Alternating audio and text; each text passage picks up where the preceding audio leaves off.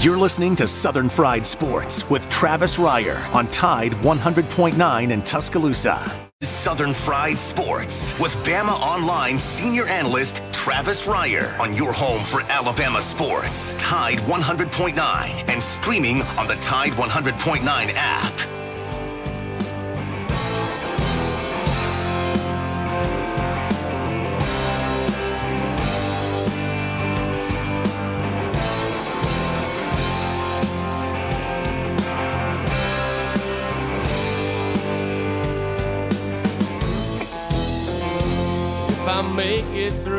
Year, I think I'm gonna put this bottle down. I guess as time goes on, I'll grow to miss it less than I will now.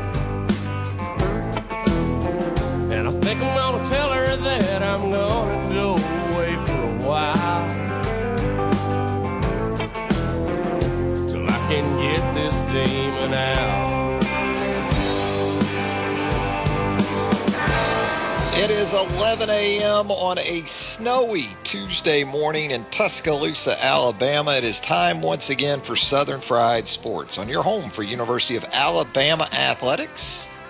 Tide 100.9 FM. Travis Reier, senior analyst for BamaOnline.com, with you each and every weekday morning from 11 a.m. until noon. That's right sleet, snow, driving range, rain, 15 degree temps. We're still here, baby. We've got our milk and bread. We're ready to go on a Tuesday edition of Southern Fried Sports, the show still brought to you by Peterbrooke Chocolatier out there, 1530 McFarland Boulevard, North in the Indian Hills section of Tuscaloosa. Programming update where Peterbrooke is concerned on this icy Tuesday. They are closed today out of uh, concern for employees and, well, you being out on those slick Tuscaloosa streets, taking the day off at Peterbrooke Chocolatier, but they'll be back tomorrow, 10 a.m., 10 to 8, Monday through Saturday. You're going to find the chocolate lady and that outstanding crew there at Peterbrooke Chocolatier. Joined on the program by the executive producer of Southern Fried Sports, the trusty Jacob Harrison. Woo! Jacob? I think we. I think you cut out there for a second. Uh oh. I, I, guess how you doing, my man? Pretty well. oh, we're gonna we're gonna get through this. We're gonna work through this together. We're gonna have Brent Beard joining us coming up in just a little bit. We'll go around the Southeastern Conference with Brent as we typically do on Tuesdays. A little different down in Brent's neck of the wood from woods from a weather perspective. Uh, not quite as cool or as chilly or as icy down there with Brent, but we'll check in with him coming up a little bit later in the program. Yeah, it's been an interesting 24 hours or so now. Jacob, uh, the debut of your new program, right, on Tide 100.9 FM. Congratulations on that. I appreciate that we had a lot of fun. We're doing uh, some new stuff, and uh, I, I, hope that people will join us again on Friday. Yeah, so it's Monday and Fridays. Give us the deets on the on the program. Yeah, so it's off the edge. I am the host, and uh, usually I'll have some interns in here with me as well. And uh, you know, we're on from seven to nine, streaming live not only you know through the normal Tide 100.9 airwaves, but also on the Tide 100.9 app. But What's new is also streaming live with video on Facebook, Twitter, and YouTube. All the channels are at Off the Edge 109, uh, and the easiest way to find the YouTube channel is through the Facebook and Twitter pages. Uh, so yeah, if you want to go, give that show a shot and uh, give us a follow. Sure. More than welcome. Sounds good, man. Sounds absolutely great. Hey, you got some rescheduled basketball. Speaking of programming, coming up later in the week, as we know now. Alabama and Texas A&M previously set for tomorrow evening in College Station. That game now shifted to Thursday in school game. Remember in school games? Jacob, I'm a little bit older, but in your day, did you guys have in school games maybe in middle school or high school? That was a way to get us out of mm, class. Nope. you know, that was uh they had us on those in school games back in the day. What they would do is they knew we wanted to get out of class, so they would schedule like a basketball game during school hours. And so we would literally pay. You had to buy a ticket, right? So you had to buy a ticket to get out of class, basically. So they knew we were going to buy those tickets, you know, to get out of class. But you're going to have something similar to that with Alabama and Texas A&M on Thursday afternoon. You're actually going to have a double dip of Alabama basketball now on that Thursday with the rescheduling on the men's side. You'll have Alabama Texas A&M men at 2 Central and then at 5 Central, you'll have the Alabama women's basketball team at the University of Florida. That is a 5 p.m. Central tip off on Thursday. So there you go. You're going to be basketballed up pretty uh, pretty good coming up here late in the week. Quick turnaround for the Alabama men going from Thursday to Saturday with Vanderbilt in here. But you would think good shot for another 2 and 0 week and push that conference record to 14 and 1 and if you do that, I think you can go ahead and print the shirts. I think you can anyway. We're going to have some football stuff we'll get into with Brent Beard as well. We'll continue to discuss the hiring of Gus Malzahn as the new head coach at UCF. Brent has some interesting thoughts on that. You know, I like the hire. I probably I probably like to hire more from Gus's perspective. I think it's a ready-made situation he's walking into uh, in a league in which you're talking about Gus operating from the penthouse in terms of resources, uh, recruiting base, those type of things. I guess you could say Houston too, right? I, I think that Houston gig.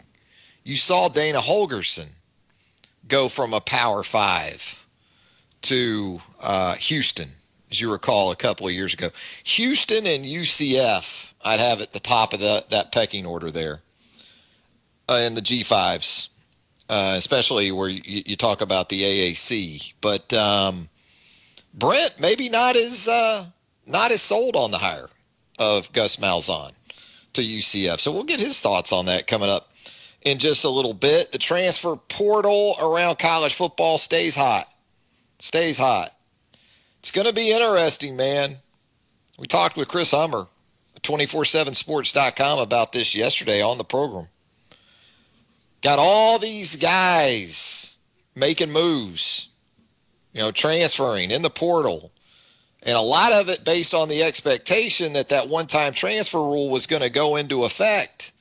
And in January last month, that wasn't rubber stamped like so many expected it would be. Now, as Chris Hummer said yesterday on the show, when you think ahead to this being revisited in April, there's still the expectation it's going to go through, and that obviously would have an impact potentially on Alabama, where Henry To'oTo'o might be concerned, the Tennessee linebacker looking to make a move. And as we've heard from Henry's pops, uh, the Alabama Crimson Tide right there at the top of his preference list. Sounds like he certainly uh, sounds like Alabama certainly at the top of Mr. To'oTo'o's preference list. So, you know, you've got that to consider.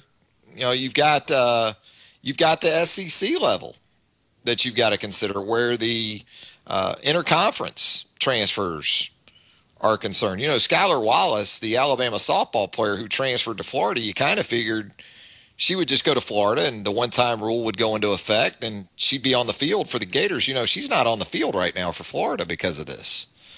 And so that didn't go according to plan for her. And so we'll see how it impacts football potentially. But for Alabama, what we do know, Ben Davis, the latest Alabama player to hit the portal, Davis with that extra year of eligibility to work with former five star recruit. And I'll remember Ben mostly as coming in.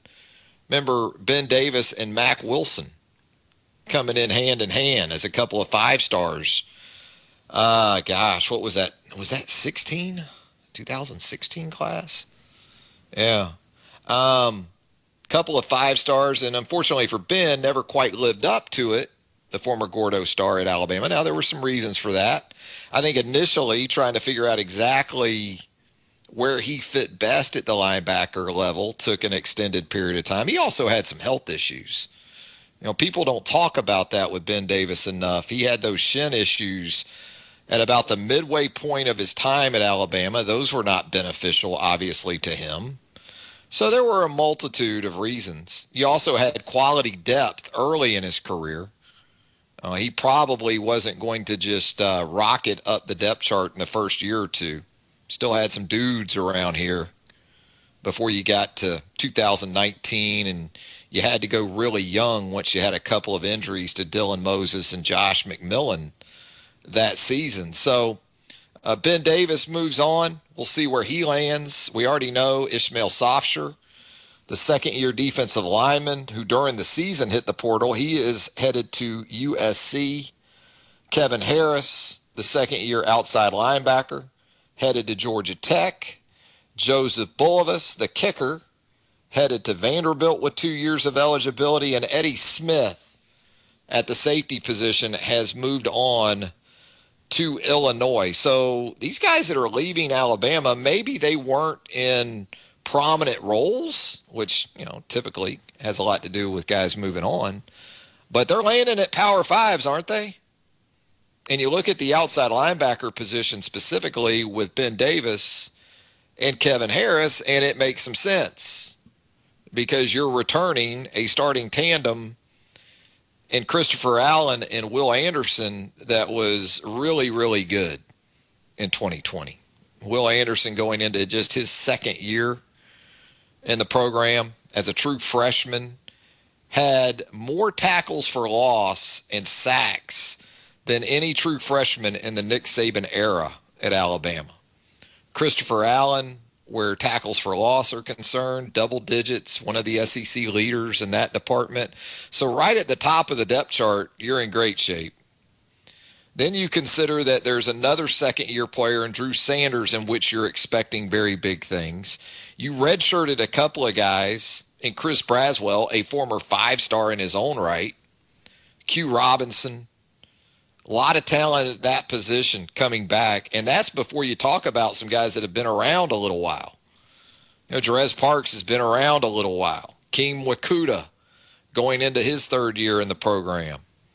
And you got a couple of freshmen, one that's already here, and Keanu Koht. Both these guys coming from South Florida. Keanu Koht, who Alabama flipped from LSU, might need a little time in the weight room physically sort of like Braswell, Christian Miller, some of the guys we've seen in the past, Tim Williams. You know, they come in, they're 215, 220, you know, need a year, bulk up. But just from a pass rush perspective, Keanu Koht is uh, he's advanced. He's advanced coming off the high school level if you watch his tape. And then this summer you're going to bring in Dallas Turner, who is along the same lines of Will Anderson a year ago, a five star edge defender, 6'4, 245. He's not in that 215, 220 range. So Dallas Turner, like Will Anderson, physically has a chance to compete on a semi to every down basis, perhaps, as a true freshman. That's the type of talent you're stockpiling right now at the edge defender positions these last couple of classes, and you've done something very similar at inside linebacker. You know, I watch Will Anderson though, and I see a guy that I think could play any of the four linebacker spots. I've said that before. As great as he is on the edge, and yes, that's absolutely his primary position and should be. You know, I watched this guy do some things in pursuit and from sideline to sideline, and the physicality with which he plays, not just the dynamic pass rush ability, but the physicality that Will Anderson brings to the position. And I, I I'd have no problem playing Will Anderson at Mike. I think he could play anywhere. We're going to step aside for our first break. When we come back, Brent Beard of College Sports Today and First Coast News. Uh, we'll get Brent's thoughts on Gus, the Gus bus to Central Florida, and a whole lot more when Southern Fried Sports returns on a Tuesday, presented by Peterbrooke Chocolatier right after this.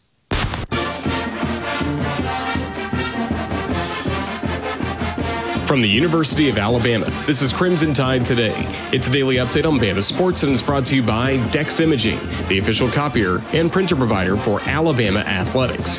Hello again, everybody. I'm Roger Hoover.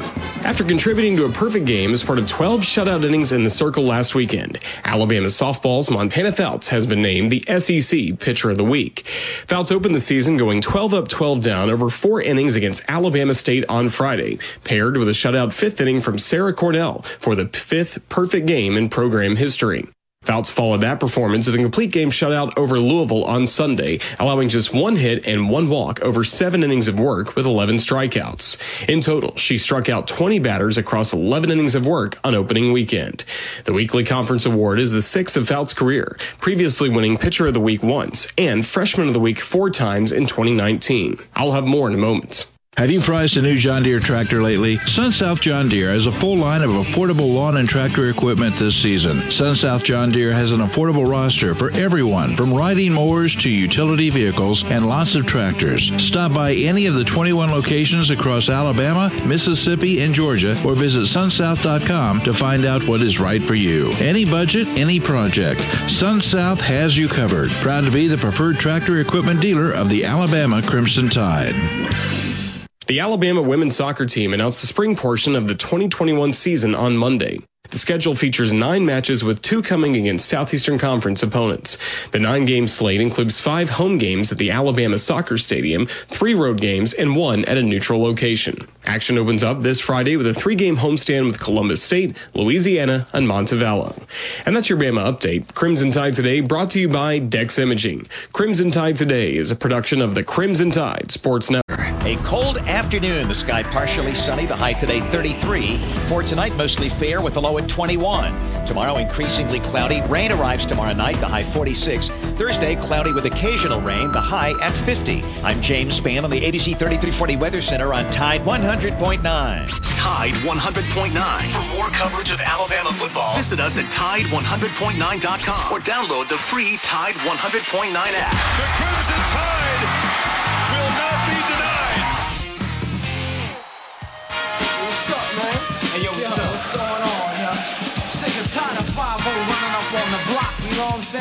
Yo, they came around looking for you the other day. Word? Word, bust it.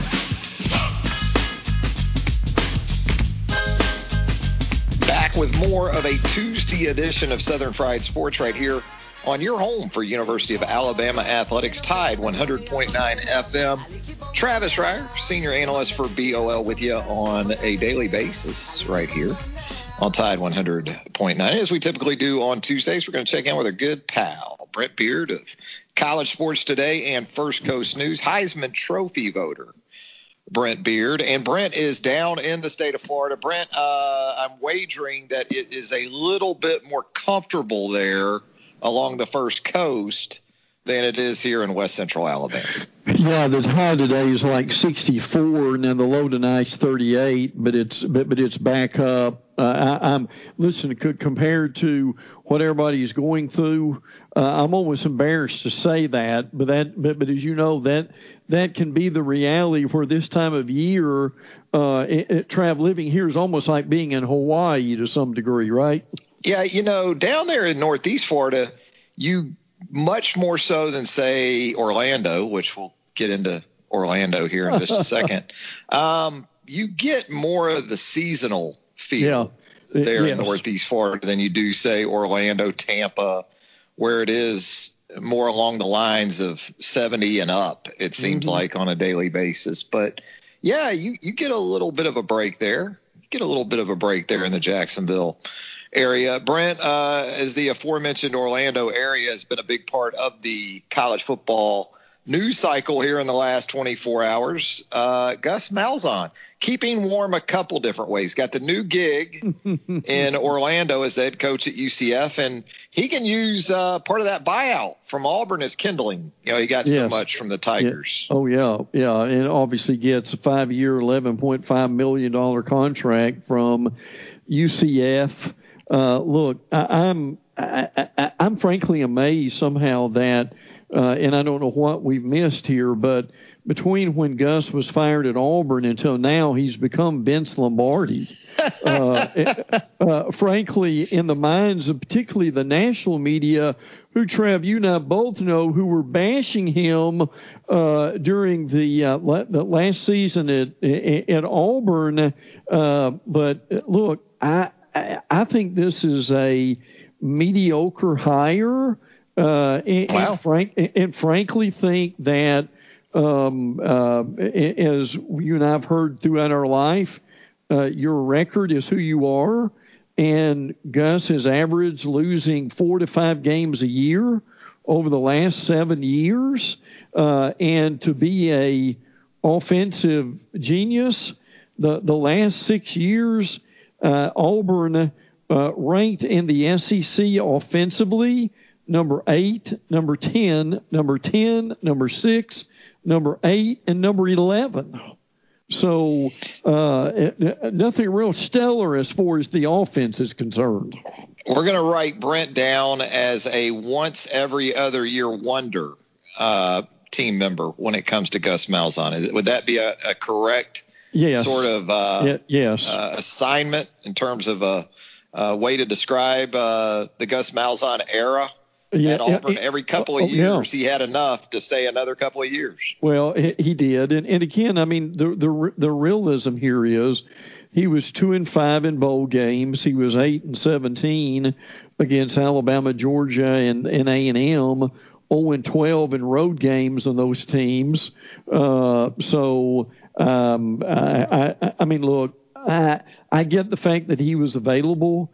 Uh, I, I, but I, Trev, I, I just three wins, three wins over Nick. Is that pretty much? I mean, can we go ahead and put that on Gus's yeah, headstone when it comes pro- that time? Probably, uh, probably. He beat Nick. He beat Nick three times. I mean, yeah, is that yeah. is that the is that the legacy as it sits right now for Gus Malzahn? Even with the SEC title in 13, the runner-up finish uh, in 13. Is is that pretty much Gus Malzahn's career in a nutshell right I now? think it probably is. Or, or, or I'll say this, Trav, I, it will it will be something that will always get him interviews.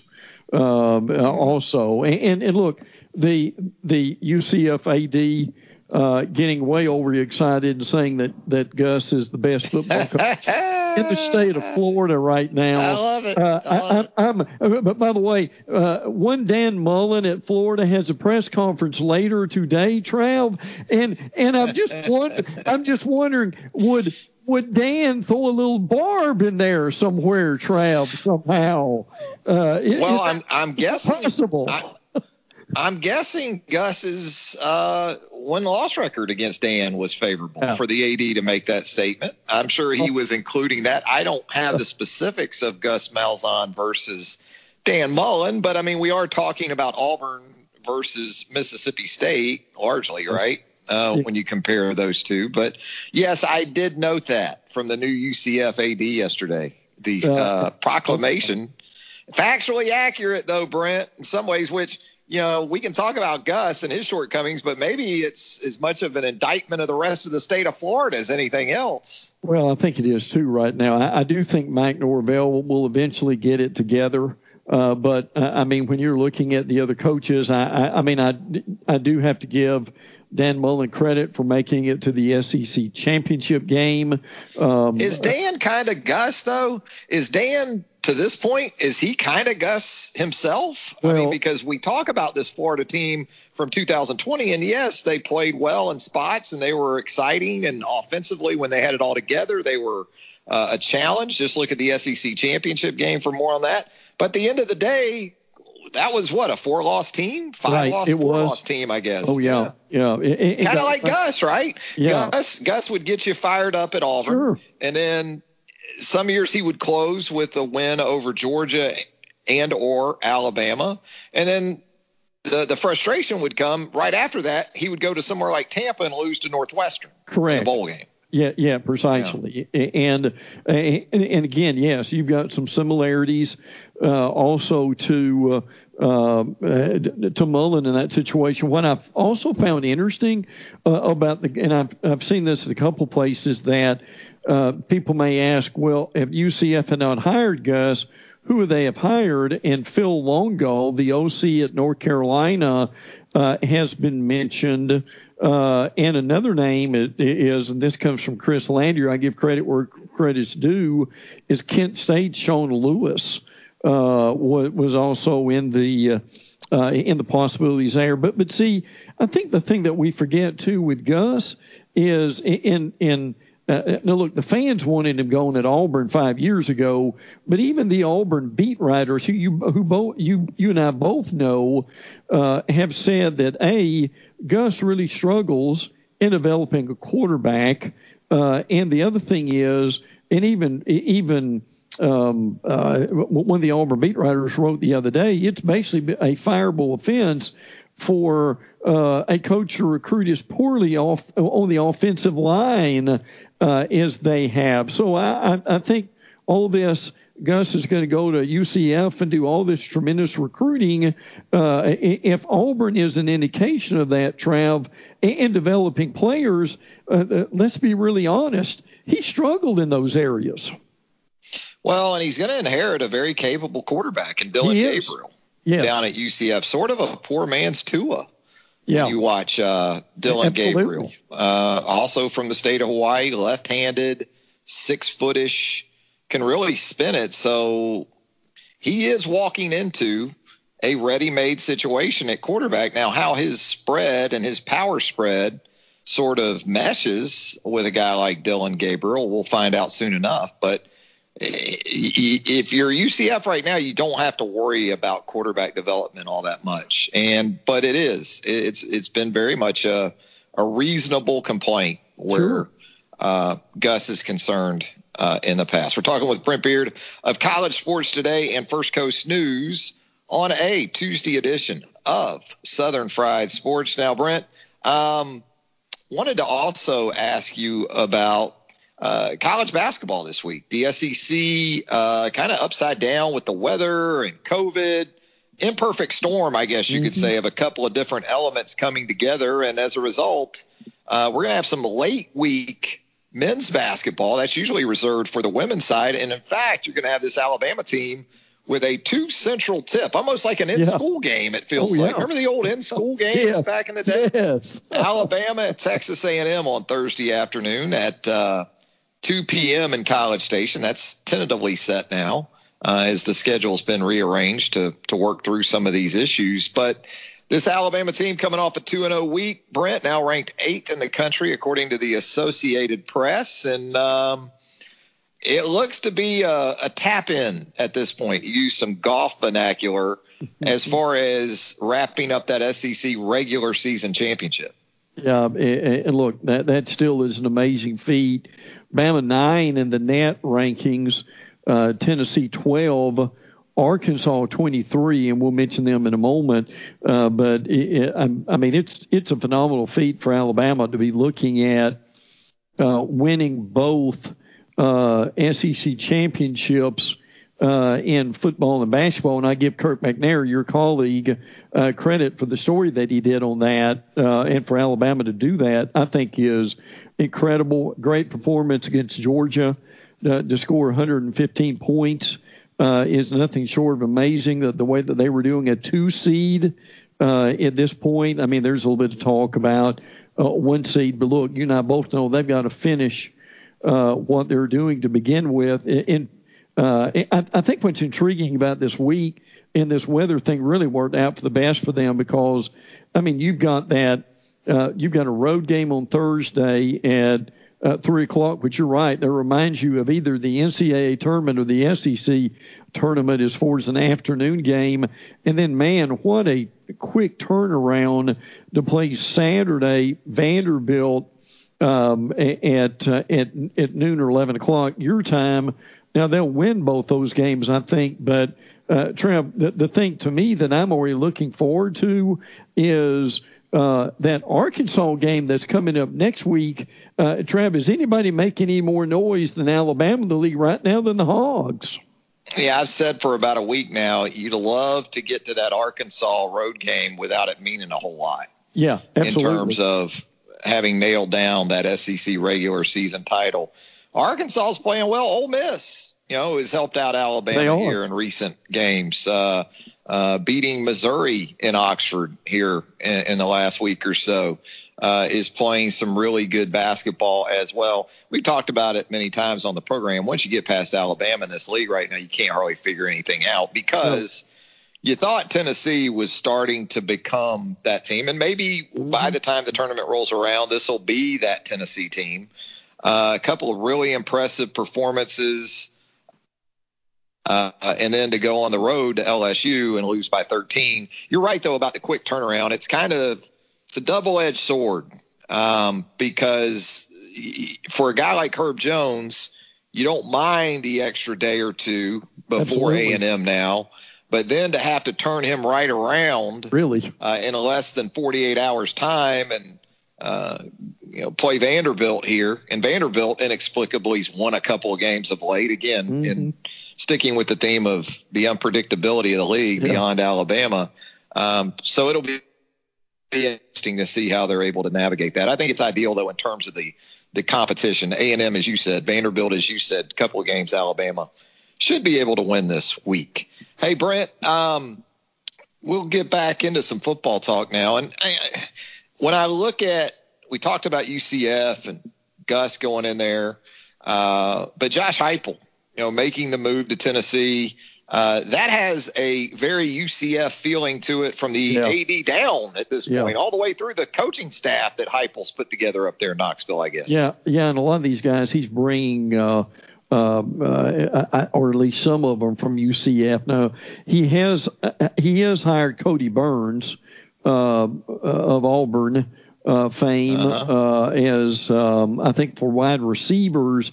But I'll be honest with you, a lot of these guys uh, your listeners are not familiar with.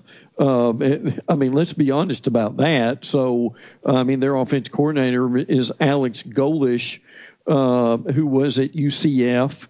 Uh, now, Rodney Garner, everybody understands uh, in that situation, and they're bringing uh, the Penn State co-defensive coordinator Tim Banks over right now mm-hmm. too. So, I mean, it's a uh, I mean, let's be honest, it's a staff kind of un, of unknowns right now uh, at this point. Obviously, for your listeners, what happens to Henry To'oTo'o is going to be humongous here. Mm-hmm. Like, likely, certainly not going back to Tennessee from, from what we know, uh, uh, right? Either now, look, I, I think Heupel uh, will uh, will know what to do with the quarterback, whoever that's going to be. I think their offense has got to be better. I mean, I mean, my goodness, either your daughter or my daughter would have done a better job uh, uh, offensively than, than what they've done. Uh, but I think your point's will take because Trev. I mean, at least to be fair.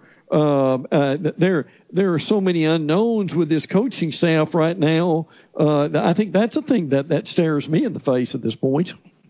Yeah, it does, and that's even with understanding that offensively, it's largely about Heupel uh, and, and, what his presence is in that area. Uh, we can talk about offensive staff, uh, but I think the defensive side yes. Uh, is going to be even more critical uh, to their uh, success in, the Heupel era is anything else. Speaking of defense, Brent. And speaking of a team that has been embattled, I guess you could say, but did finish on a pretty positive note to the 2020 campaign. The LSU Tigers going the transfer route one more time at the linebacker position worked out pretty good with Jabril Cox from North Dakota State for 2020. He was sort of under the radar in a year in which that was anything but your typical LSU defense. Yeah, yeah. But it looks like uh, a Tiger from Clemson now going to make his way over to LSU and Mike Jones. Yeah, uh, Mike Jones is uh, bringing some excitement. He had 30 tackles, uh, had a couple of picks, forced fumble. Now again, uh, the issue here is going to be like Henry To'oTo'o uh, from what we understand and others, is the fact of will the NCAA pass that waiver rule? And I understand, Trav, they're going to do that in April.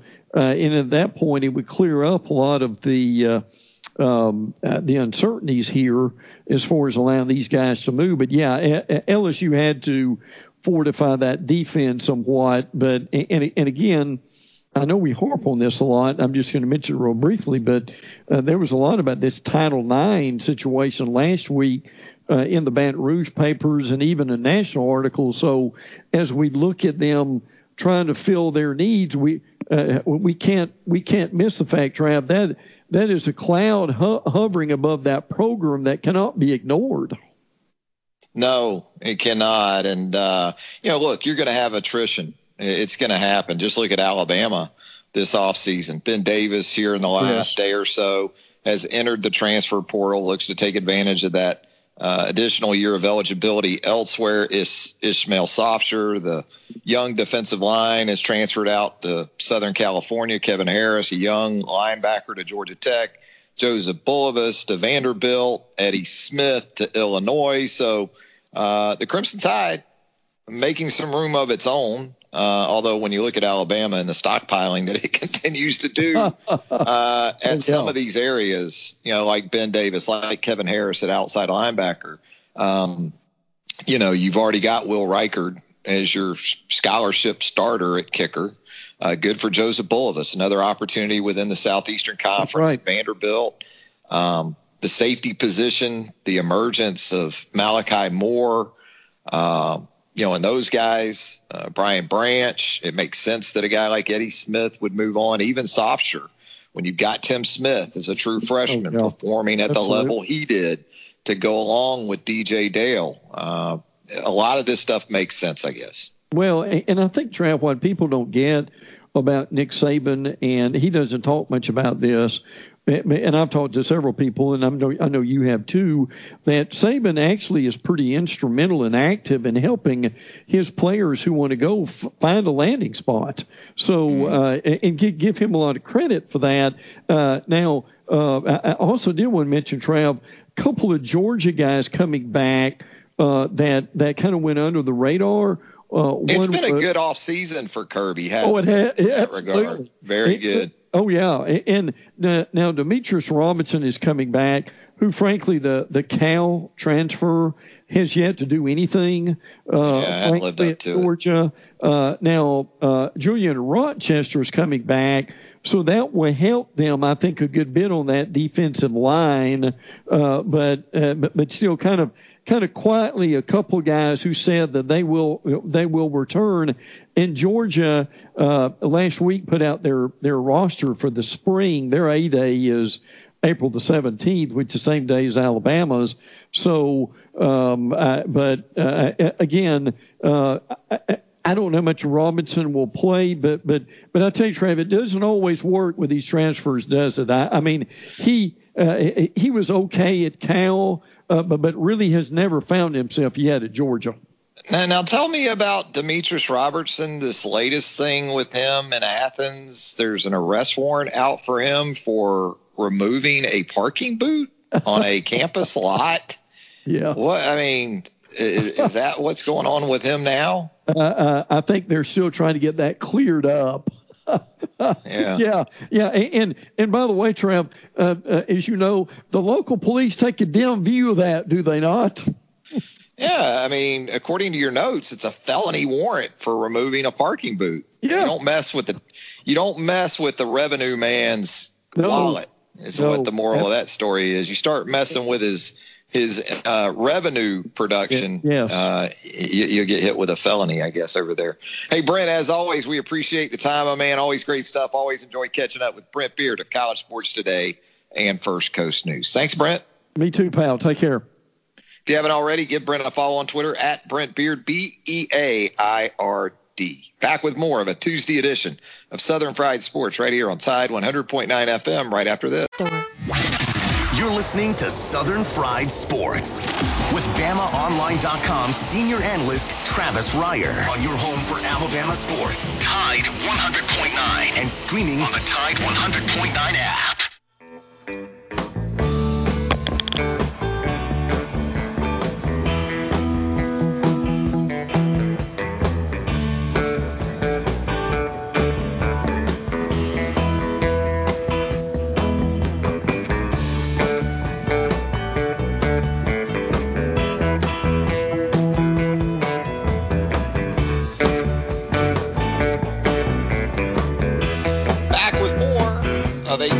Edition of Southern Fried Sports right here on Tide 100.9 FM. Travis Reier, senior analyst for BOL, with you each and every weekday morning from 11 a.m. until noon. Thanks again to Brent Beard, College Sports Today and First Coast News, joining us on the program. Brent, not all that high on that Gus Malzahn hire by UCF. How about that? Of course, uh, your playlist theme today, the weather, a little rain and snow for you there. Live in 1978 from the Grateful Dead. Uh, we got a pot, a big pot of my late grandfather's uh, soup going. Perfect day for that, man. Perfect day. Pretty simple recipe Paul threw together back in the day. It's just ground beef, uh, he liked to use that Lipton onion soup mix in there, little tomato sauce with tomatoes, and then he would just do some uh, frozen mixed vegetables. Just put it in that crock pot, let it go. Oh, smells good all day long. Tastes even better. Come about five o'clock. Yes, a little pawpaw soup for you on a wintry wintry February day here in Tuscaloosa. Let's go to the Peterbrooke Chocolatier studio line right now. I believe we have Shutdown Man. Shutdown Man is waiting for us there. How's it going, my guy? How you doing this morning? Great. Uh, I just wanted to chime in on the uh, Henry To'oTo'o rumors that he may be potentially coming to Alabama on a transfer from Tennessee. Um, you know, as a as a Bama fan, uh, I really don't like the move. I like. Uh, I'd rather see uh, Ali Cahoe, Jalen Moody, Demouy Kennedy, Jackson Bratton. You want to see John the uh... Wilson and maybe Ian Jackson. You know, get their opportunity to get playing mm-hmm. time. I mean, they committed to Alabama right out of the gate, and um, I thought Jalen Moody made a lot of um, strides forward. Ali Cahoe. I think he needs to get some opportunities. I mean, to me, Saban just uh, came out and said, you know, what a great thing it was that Mac Jones, you know, kind of bided his time as a backup, and it finally paid off for him. He continued to develop, continue to improve. That's mm-hmm. kind of what I'm hoping to see with these linebackers that we've already got. I mean, I know that To'oTo'o is a four star. He had over 70 tackles for Tennessee last year, but we have seven four stars already on the team who committed mm-hmm. to you. They're your guys. Um, you got all these highly paid coaches. You got a new strength and conditioning coach. you've got a new medical or um, a new sports fitness center doctor over there. Man, use mm-hmm. those guys to coach the guys you've already got. That's my. Let, let, let me ask you. Wanted to see what you thought. Yeah, I, I, get it. And if I look, if I'm one of those dudes, I, I feel exactly the way you do. Shut down, man.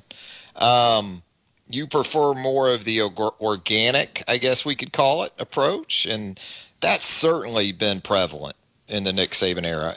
In all honesty, I don't think Alabama's gone to the portal as much as I thought it would. Um, it, it's been pretty minimal from that perspective. But I will say this I mean, guys like Jacob Coker, guys like Landon Dickerson, and they were big pieces coming from elsewhere that helped Alabama national championship teams get over the hump.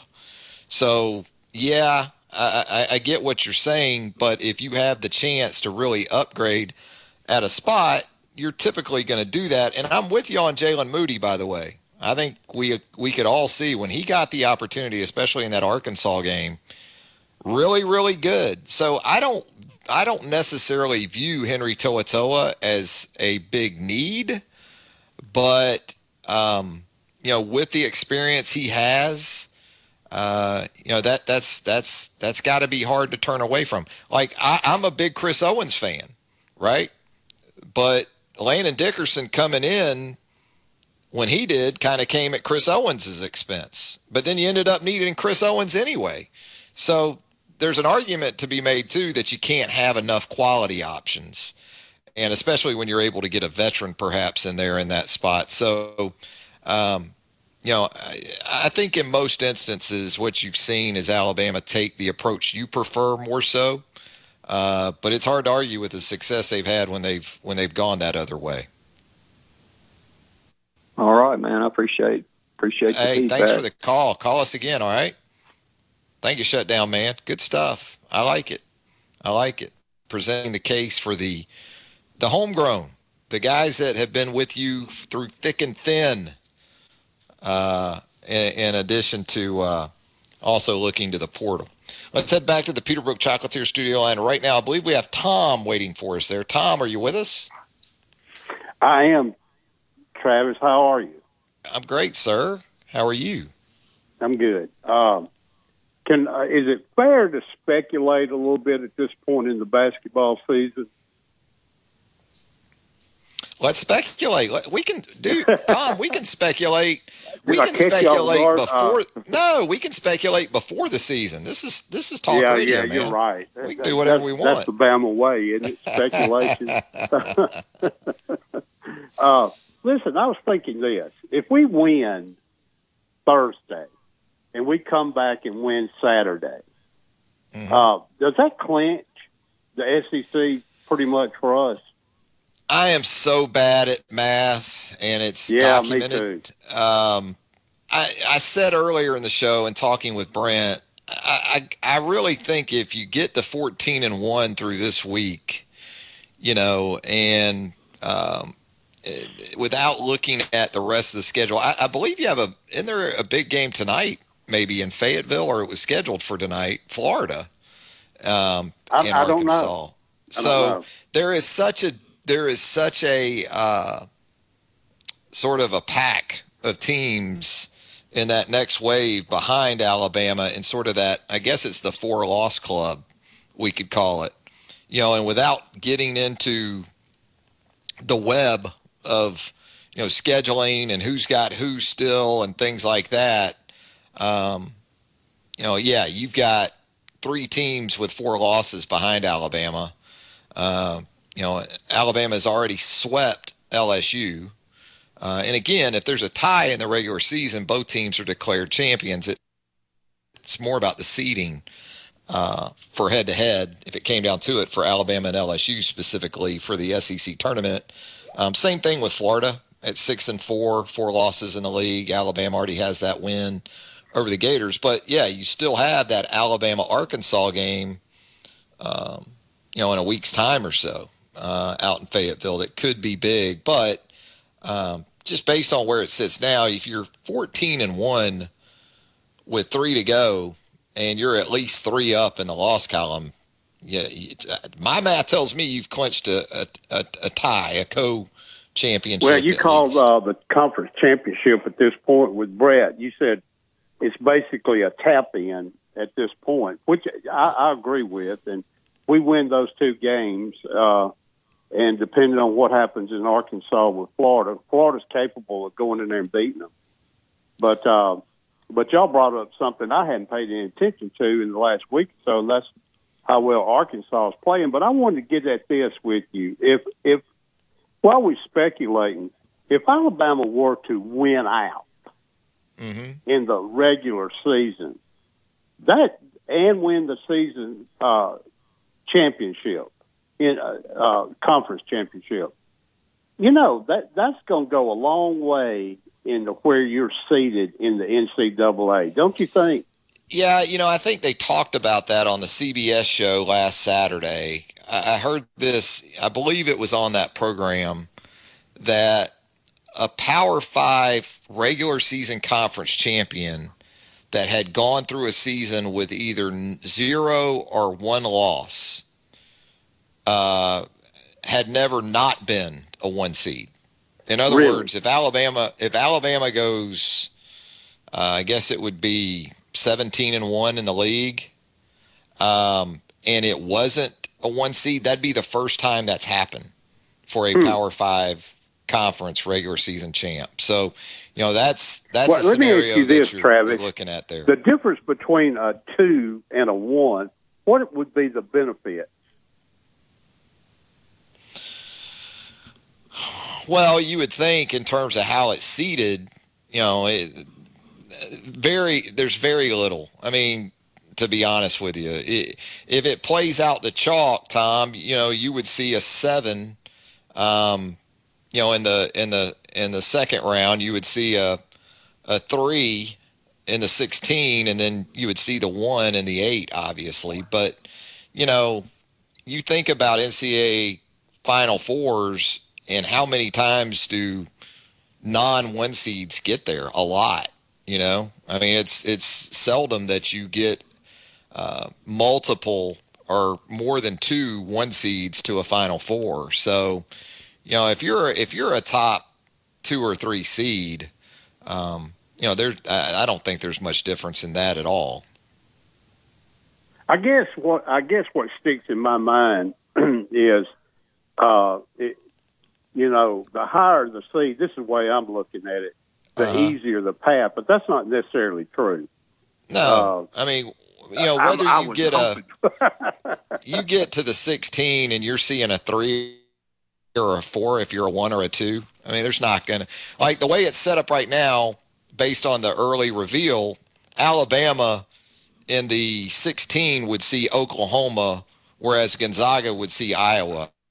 I've, I've watched some of Iowa, not a ton. I've seen, I mean, I know Luke Gar. We've seen Oklahoma against Alabama already. There, there's not a lot of difference from what I've seen uh, in Oklahoma as a thrower. Hey, Tom, we're all my man. Okay. All right. See you, buddy. Thanks. There goes, Tom. Considering some NCAA tournament scenarios. I love it.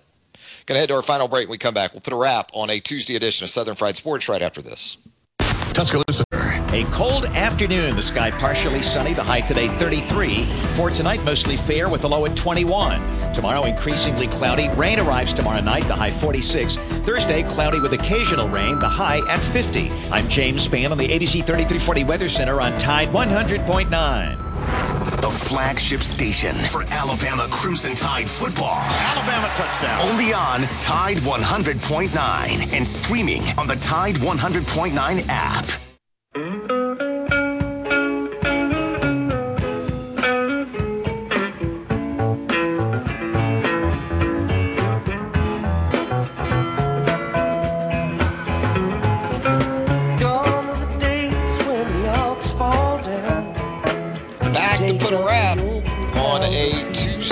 Edition of Southern Fried Sports right here on Tide 100.9 FM. Always appreciate Brent Beard joining us here on the program. Jacob Harrison once again doing an outstanding job of keeping this thing even with treacherous conditions outside. Keeps this thing between the ditches for us. And if you want to get out, no better place to try to make it to than Heat Pizza Bar. Heat sounds good on a cold February day, doesn't it? Heat Pizza Bar. Downtown Tuscaloosa at Government Plaza. It is a Tuesday. That means those Thai chicken pizzas starting at 6 o'clock go for just $7. You absolutely cannot beat that deal. You certainly cannot beat the Thai chicken pizza. At Heat Pizza Bar, downtown Tuscaloosa at Government Plaza. Thanks again for joining us until 11 a.m. on Wednesday. Have a great rest of your Tuesday, everybody.